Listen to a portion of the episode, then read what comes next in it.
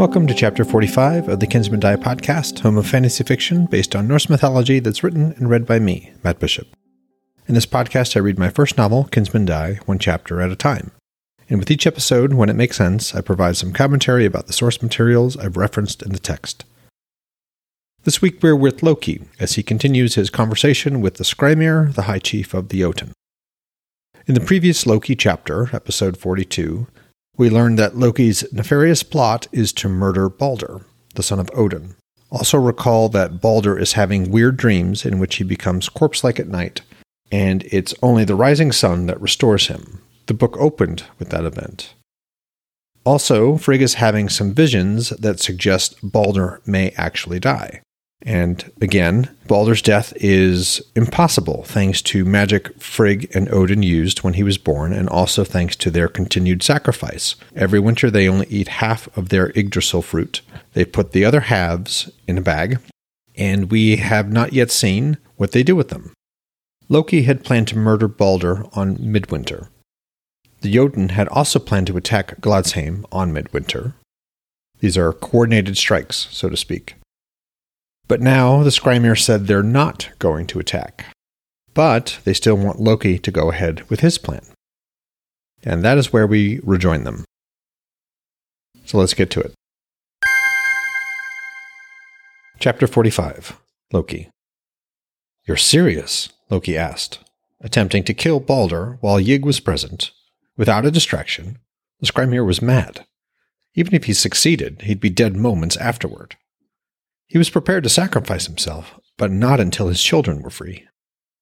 But the Skrymir's expression remained steady, implacable, and oddly familiar. You are serious. Yes, Loki, I am, the Skrymir replied evenly. Our problem is timing. We're not ready. We need another month before we can get all the warbands positioned and supplied. And despite the problems created by Amma's attack, we believe that if you go ahead anyway, your plan will help buy us that time. Loki couldn't stop shaking his head. A month? He wanted to stand up, to pace, to throw his hands up. He couldn't wait. It had to be this midwinter. He'd already set his plan into motion. Ygg would soon discover what Loki had done, and then cover that chink in Baldr's armor. Unlikely though it was, Ygg might even puzzle out who was behind it all. We agreed on the first night of midwinter, this midwinter, seven nights from now. The whole idea was to strike at the same time. The Skrymir spread his hands. We're not attacking in seven nights, Loki. If we did, our own plan would fail. The blow we strike, and I do mean we, must end the war even as it begins. Was he hearing this? It was bad enough that Ygg had to come back. And now, after he'd planned for dozens of winters, after he'd passed up several opportunities, the Jotunn now asked him to risk all of it. He laughed. We? This is not what we agreed, Skrymir. It jeopardizes my goals to further yours. The Skrymir raised a hand. Listen for a moment. We don't have the supplies in place to maintain any advantage created by a surprise attack. You saw the number of wakened Jotunn out there. There are another nine strongholds just like this one.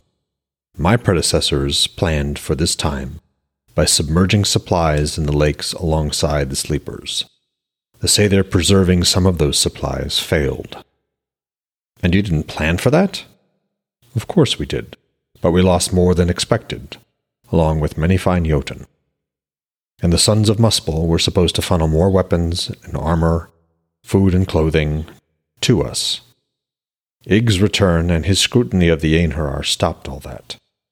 If we attack at midwinter, they'll roll us right back to the breach, and then the Thunderer will come knocking. He'll do that anyway, Loki said. If there's any delay after Baldr's death, then. Then what? Would the plan still work? Originally, it had been about his brutal, impossible strike, followed by an all out Jotunn assault, which would cripple the Aesir and let him safely escape in the confusion. If there was a delay between his strike and the Jotunn attack, what would happen?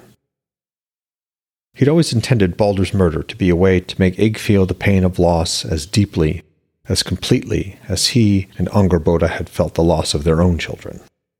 Would giving Baldr's murder time to sink in be a bad thing? It would mean more time for Ygg's grief to build, and his rage. And then, just as they sent Baldr's corpse off to the Gjöll's shores, the Jotunn army would attack. And maybe during that confusion, he could attempt the second part of his plan freeing his children.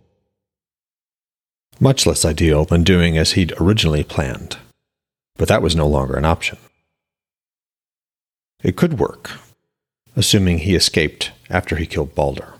And while the Aesir would certainly be distracted, they'd also have time to pick apart how it happened.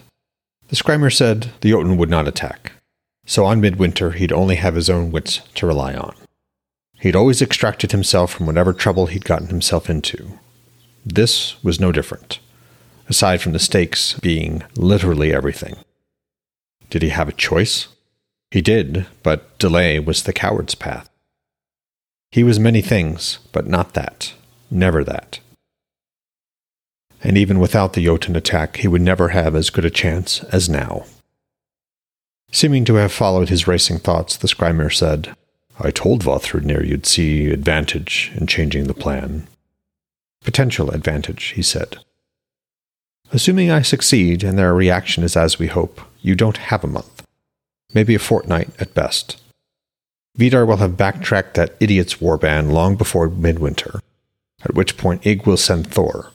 A few nights later, Jotunheim will be smoking rubble. Then the Einherjar and the Aesir army will sweep in to kill everyone else. You're better off attacking during Baldr's funeral. The Skrymir shook his head. That's all likely, eventually, and I'll consider your proposal.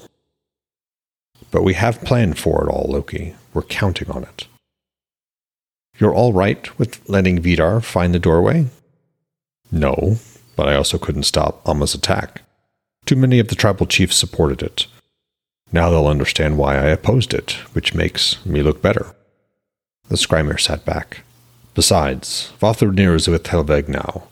With his help, they should be able to kill Vidar, should he set foot in Utgard. Loki ignored the twisting of his guts. That put Vali and Narfi in the Bearsark's path.